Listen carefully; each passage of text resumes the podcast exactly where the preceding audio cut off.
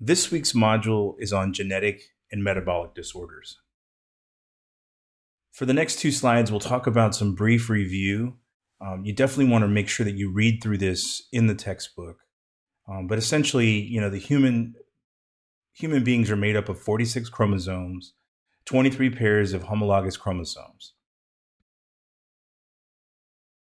When we look at genetic disorders, we look at to see whether the genetic component is dominant or recessive.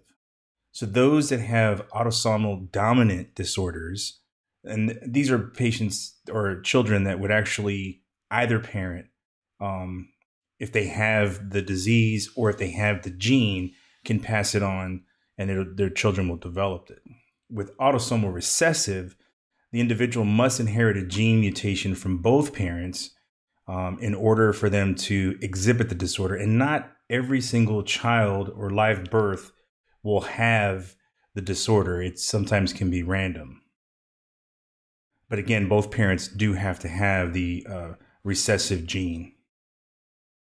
For X linked disorders, um, here's where, like for X linked recessive disorder, females are, are classically the carriers, and all males who inherit the gene will express or exhibit the disease whereas X-linked dominant disorders lacks male-to-male transmission so that only females are affected with these disorders. And in some cases the genetic mutation can be lethal in male patients. When we look at inborn errors of metabolism we first look at the pathophysiology. And generally almost all of these different disorders are detected on the newborn screening. And every state is different so every state will actually test for different newborn screening methods. Some are more comprehensive, some are less.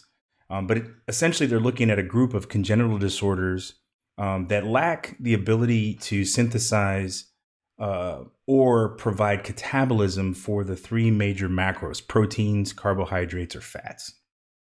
Um, most often, it is due to a defect in an enzyme or transport protein. And the cause um, it can cause an interference with everyday cell processing. So you can imagine if children have these disorders, any food that they take in could be problematic. So they may be required to be placed on a specific diet, um, or they may require specific medication um, to help them pr- with these metabolic processes.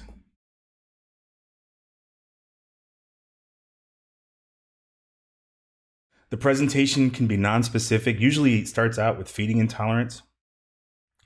And today, more often than not, the, parents, you know, once the child's newborn screening results come back, um, we often will reach out to these families and then we'll find some of these presentation um, symptoms, such as the feeding intolerance or history of vomiting. Um, some children may present with altered mental status. Um, they, and they also may present with failure to thrive, or they may start out as a normal infant, and then the parents start noticing, or the, their primary care physician will start noticing a neurological deterioration. The time range, depending on the disorder, can be from birth um, and onset early in the in in the newborn period, um, or it may present hours to months later um, as these um, these errors in metabolism accumulate. The evaluation is going to include an extensive history focusing on prior illnesses or episodes of decompensation. Um, you want to get a detailed dietary history. Is this child being breastfed? Are they formula fed? Um, did the mother start switching formulas because there was intolerance of feeding? Is there a family history of these metabolic disorders? Do the parents know um, that they've been tested in the past for genetic um, issues or genetic um, abnormalities? Um, or is there anyone in the family with those types of genetic abnormalities? And then, of course, we want to know the family history early, um, if there were any early infant deaths without a known cause. Again, their presenting symptoms can can include lethargy, poor feeding, vomiting, respiratory distress, jaundice, seizures, coma, congestive heart failure, hypotonia. And I've I've listed the differential diagnoses that co- correspond with these symptoms, and you can find this in the textbook. Um, this is one of the tables that they provided. Your plan of care is going to include um, evaluation. So you're going to get um, lab work such as a CBC, a BMP.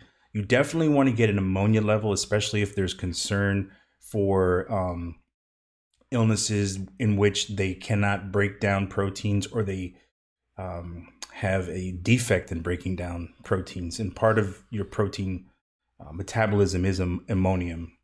Um, you also want to get a blood gas to see if they have any type of acidosis. Uh, you want to check a lactic uh, a lactate level as well, uric acid, uh, carnitine profiles, and you're also going to want to check your urine amino acids as well as blood amino acids. Um, you can also measure the urine for organic acids. Um, and then your immediate intervention is going to be to, to remove the toxic metabolite. So, for instance, if you have a newborn screen and you know what the order, disorder is, such let's say it's propionic acidemia, then they can start providing interventions to help remove those metabolites and help controlling um, the ammonia, an elevated ammonia level, um, and things like that. We want to prevent prevent any further catabolism, and we do this by administering um, IV fluids with dextrose at one and a half times the maintenance level, and you want to start that as soon as possible. Um, you also want to obtain all your blood work before you start your dextrose administration. Many of these kids may have a hyper ammonia, uh, an elevated ammonia level, and we treat this by giving them drugs such as sodium benzoate and sodium phenylbutyrate. Um, I believe it's also known as uh, Ammonul. Uh, we can place them on dialysis um, to help remove some of these toxic metabolites. Um, when they have these elevated ammonia levels, we have to be very concerned about issues with uh, cerebral development. And these patients with severe hyperammonemia will be placed on hemodialysis, um, and, and usually it's done fairly quickly. We'll also, uh, you know, give the child uh, vitamin um, administration as well as specific therapeutic medications. And oftentimes these children are these children are placed on specific diets. And this is to help prevent these errors in the metabolism. All of them will be assigned to a geneticist or a genetic um, uh, medical team um, where they will actually monitor these patients. And oftentimes they're they're assigned to a, uh, a dietitian that specializes in metabolic disorders. Now, moving on to some of the different uh, congenital um, or genetic defects that we see, we'll start off with Angelman syndrome. Here they have dysmorphic features such as short stature. They can have severe uh, developmental delay. They can have an ataxic gait, um, inappropriately happy demeanor, um, they can often be awake at night um, or have difficulty sleeping. Many of these kids can have seizure disorders. We usually are able to detect these, um, this particular, and many of our other uh, genetic uh, or genetic defects um, through FISH testing. We can also um, provide them interventions such as physical, occupational, and speech therapy um, to help them accomplish some of their milestones helping them with communication and feeding. Um, again, if they have seizure disorders, we'll place them on um, anti seizure medication. Um, and oftentimes they may need to be placed on sedatives at night um, to prevent some of that nighttime wakefulness. Next, we have a condition called CHARGE syndrome, and this is one that I would I would really advise all of you to kind of become familiar with and memorize and know well. Um, here we have a constellation of anomalies, um, such as um, with charge, they have a coloboma, which is a defect in the iris of the eye. You'll see, instead of seeing round um, uh, pupils, you may see clover shaped or, or malformed um, uh, pupils in the, in the eyes. Uh, many of these children have heart defects. They can have choanal atresia. They can have growth uh, and development um, retardation, genital abnormalities, and ear anomalies. And whenever one one rule that I, have I've learned from our genetic team here at the University of Florida is that if you see one um, congenital anomaly, look for two, and if you see two, look for ten, because um, oftentimes they're they're very telling as to where they place with these genetic um, defects. So if you see a child with ear tags or they have an anomaly of their outer ear or inner ear, then you want to start looking for other issues as well. Um, most of the diagnostic studies are, are, are really involving your physical exam. So you'll look for the coloboma in the eye. You can look and evaluate the cranial nerves to look for any anomalies there.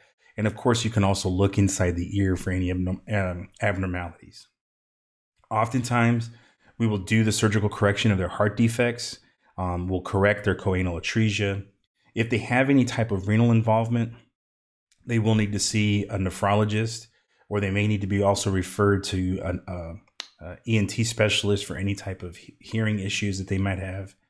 Um, for feeding difficulties, they may also express gastroesophageal re- uh, uh, reflux, um, and they may need to be following up with a GI doctor. And oftentimes, these children have some type of delay in puberty, which may require hormone replacement therapy. Cystic fibrosis, I'm going to touch on a little bit in this presentation because we're going to dedicate a little bit more time to this over the summer in NGR 6312. But essentially, here you have a child that presents usually with a meconium, ileus, uh, meconium ileus in the newborn period. They can have nasal polyps, poor growth, failure to thrive. Um, they can have frequent pulmonary infections, chronic cough, shortness of breath. Um, they can have greasy stools, um, oftentimes, they're you know they can um, they will be will assess in the newborn screening process for cystic fibrosis. But if there's also a concern, we can send off a sweat test. And then for our management for these patients, we have to uh, it's multi, it's multifaceted. Oftentimes, they have chronic pulmonary infections, which will require chronic admissions or chronic evaluation for these infections and treatment. Um, they also have an inability to um, utilize their pancreatic enzymes, so we have to provide supplementation um, for these for them to help with their digestive uh, system. And then if if their disease process is is involved, or eventually at some point um, they may require a lung transplant, but we also need to be aware that that's more of a palliative type treatment than it is curative. Fragile X syndrome.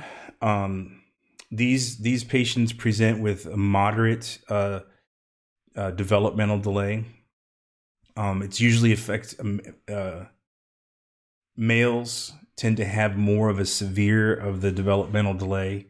Um, they can have uh, facial appearances which become more distinctive after puberty, such as a very long face, an enlarged jaw, enlarged forehead, and ears. Um, their diagnostic study for this is the Southern blot analysis. Um, and your therapeutic management for them is behavioral therapy, educational intervention, and medical management of seizures if they develop seizures over time. Marfan syndrome. Um, this this one is pretty common in the pediatric uh, community, or we do we do, do tend to see these over time. Um, typically, they're very tall, thin, um, they can have issues with their eyes, such as displacement of the lens or ectopia lentis. Um, often, this usually occurs before the uh, age of 10. Um, their cardiac defects that involve with these patients is usually an aortic root dilation or some type of problem with the mitral valve, such as mitral valve prolapse. Um, they can develop scoliosis. Oftentimes, they have a pectus excavatum or pectus uh, carinatum um, they can have dural ectasia and enlargement of the dura at the lumbar sacral level. And typically they're asymptomatic. Some children complain of back pain and leg pain. Um, these kids, you know, they can do, when we evaluate them, they can do what we know as the party tricks because they're very flexible. Um, as you could see in this picture here, where she has a lot of joint laxity here, she can do things that most kids can't.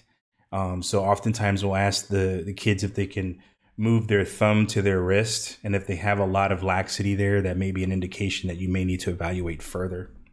Um, so oftentimes, I mean, especially remember working with pediatric surgery when they're looking at patients with pectus pectus uh, excavatum before they do the surgical correction. They they do a, a further analysis to see if the child does have Marfan syndrome or not. Um, the diagnosis, um, it's your clinical diagnosis. Um, the standard of care requires four major criteria. They would have the aortic root dilation, the ectopia lentis, the dural ectasia, and skeletal findings. Therapeutic management for these patients oftentimes is just a watch and wait monitoring approach. If they require cardiac surgery, we'll provide that for them. If their aortic root looks good, cardiology will typically just monitor them um, throughout the lifespan just to kind of keep an eye on things. Um, usually, these these uh, these patients will avoid contact sports and strenuous activities, um, and they will get um, annual echocardiograms just to kind of monitor their cardiac status. Noonan syndrome, again, these children have uh, short stature, developmental delay, and cardiac defects, um, but they also have some pretty um, classical facial characteristics, such as a tall forehead. The hypertelorism is where their eyes are very, very spaced apart. They also have low set ears. And when we talk about low set ears, we're looking at the top of the ear is lower than the outer canthus of the eye. So as you can see in this picture, the child's ears are definitely more low set um, than a normal child. They often have a short neck with a low hairline. Again, we can make this diagnosis based on your physical exam and clinical findings.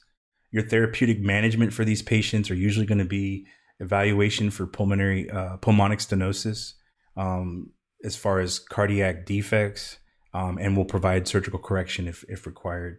Um, you may also send coagulation studies, um, therapeutic management, correction of, of other associated defects, and early intervention. And again, these children may require uh, growth hormone replacement therapy. Uh, PKU or phenylketo uh. Again, this is another um, exam that's done on the newborn screening, done in almost every single state um, throughout the United States. Um, it is a progressive mental um, disorder, or mental. The, the, children have this progressive developmental delay or ment, mental developmental mental developmental delay. They will get a special diet, um, but we do encourage uh, breastfeeding as well as formula feeding. Um, the dietary restrictions are significant and focus on limiting the amount of protein and reducing uh, feed levels.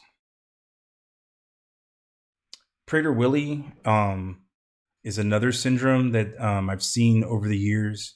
And here, you know, these children present with severe hypotonia, feeding difficulties, developmental delay, and dysmorphic features. And oftentimes, um, these kids are known as the kids that can eat themselves to death. Um, they have they don't know when they're full, so they're constantly have this hyperphagia, and they're at uh, a great risk for morbid obesity. Um, but they can also have small um, uh, hands and small feet. They can have microgenitalia. Um, oftentimes, these kids have obsessive compulsive disorder, uh, as I mentioned before, developmental delay. We can identify this disorder on a FISH um, test, um, as well as a methylation and UPD analysis. Um, therapeutic management for these children is to provide growth hormone replacement um, to ensure that they have an adequate height and mass. They may require sex hormone therapy as well to encourage the growth of those hormones. Um, they may require surgery for specific uh, other issues that they may um, develop. Um, but oftentimes, these kids really require a lot of behavioral interventions, specifically when it comes to eating and, and dieting. Um, the parents need to have a lot of patience with these with these children because of all um, the various different delays that they they can encounter, um, and as well as making sure that they are involved in some type of exercise program. Rett syndrome um, usually occurs in young young ladies, young girls, um, and they usually develop normally until about six to eighteen months and then the parents start no- noticing some type of developmental uh, regression. Um, there's loss of motor skills and and communi- you know speech uh, may have some speech delay. Um, their head circumference uh, growth slows down, um, which is another reason why you want to look at your growth charts um, as you're monitoring these patients um, when they're admitted and things like that. Um, they can have various degrees of spasticity and ataxia. Um, and scoliosis is uh, seizures and scoliosis is also common with Rett syndrome. Again, your diagnostic studies are going to be based on features and behaviors, your physical exam. Um, therapeutic man- management is often limited to supportive therapy. Um, again, for pharmacological therapy, we can provide medications for seizures, but they may be very difficult to control. Um, and then early in- intervention and therapies are recommended. Uh, trisomy 13 here on the on chromosome, you know, you have a instead of having two chromosomes at, on, you actually have three. And usually these children present with severe central nervous system anomalies. They can have a cleft lip, cleft palate. They can have polydactyly, which means they have extra um, digits, uh, rocker bottom feet. Um, oftentimes, these kids have cardiac defects, sp- specifically ventricular septal defects. And they can also have, um, it's also known as a lethal anomaly as well, as many of these children die within the first uh, few months or the first few years of life. We have had some children live a few years with trisomy 13, um, but it's not very common. I think here we'll do a karyotype um, analysis, um, and then we'll provide any type of supportive therapy that we can provide to these children and their families, um, specifically when it comes to surgical correction of the cardiac defects.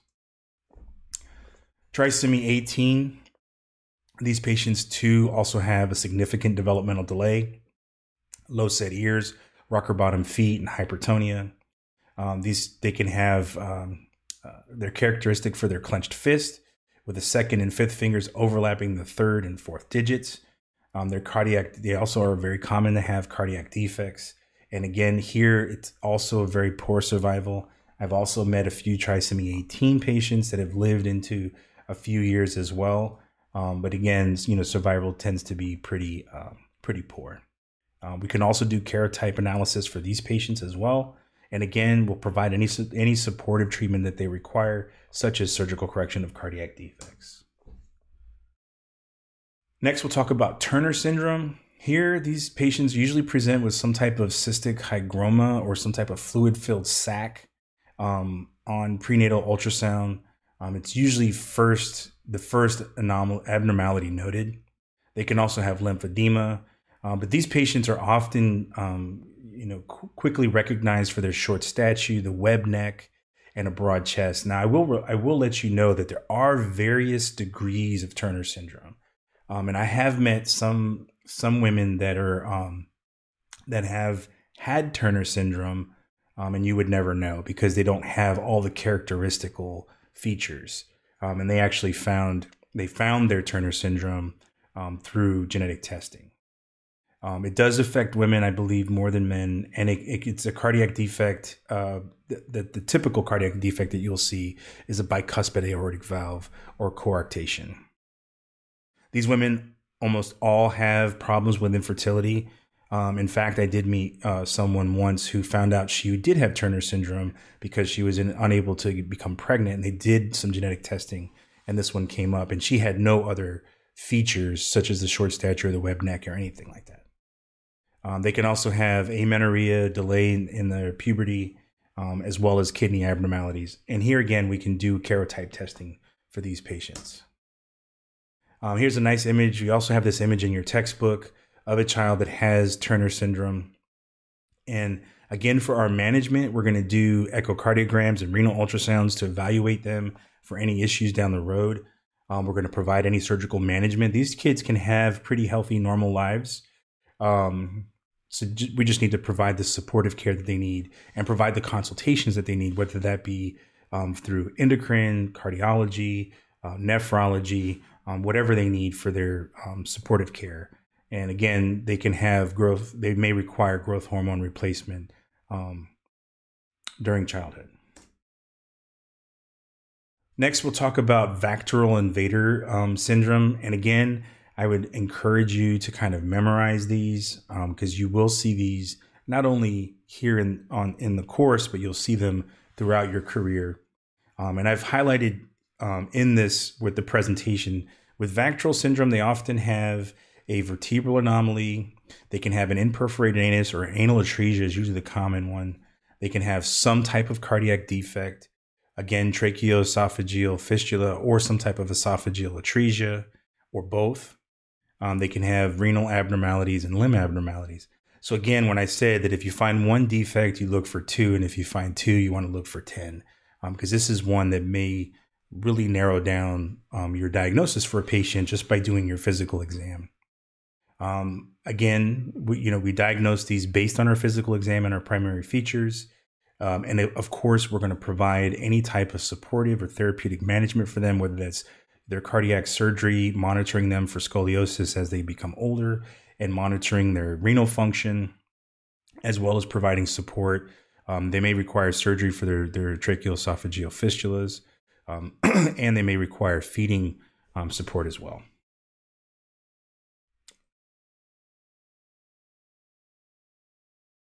VATER syndrome is just um, it's it's it's a type. It's it's it's it's included in VACTERL syndrome mainly because the VATER syndrome is is just uh, it's missing a few pieces. So they may be missing that cardiac defect, but may have some of the other features.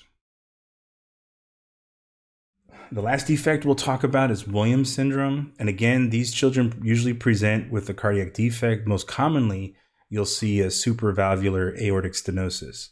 Um, usually they're short with a distinctive facial appearance. They have a broad brow, full lips, wide mouth, short nose, and a stellate iris pattern. Um, their their eyes have a almost look crystallized when you look at the um, the color of their eyes. They too also have a developmental delay, can have feeding difficulties and distinctive personality issues. Um, they can excessively uh, uh, they they can be social, but may have some some significant anxiety when working with staff. Um, and they can also have um, an elevated calciur uh, hyper cal uh, calciuria and we can also diagnose diagnose this on on FISH analysis as well. Our treatment plan is going to involve the pediatric cardiologist, and oftentimes many hospitals will have Williams syndrome clinics um, because these kids do require evaluation from multiple different specialists. So they'll bring them in and all usually all at the same time. Um, and then they'll, you know, the cardiologist will see them first, and then if they need a surgical consult, they'll do that at the same time. Um, they can see their um, counselors for their behavioral counseling. Um, they may have to see a dietitian, a nephrologist for any type of kidney issues, um, and and they may need to be followed up with endocrine um, to, to, evaluate them for diabetes, thyroid function, um, and things of the such. All right, that's it for this week. It's a very short week. if you have any questions, please uh, don't hesitate to reach out.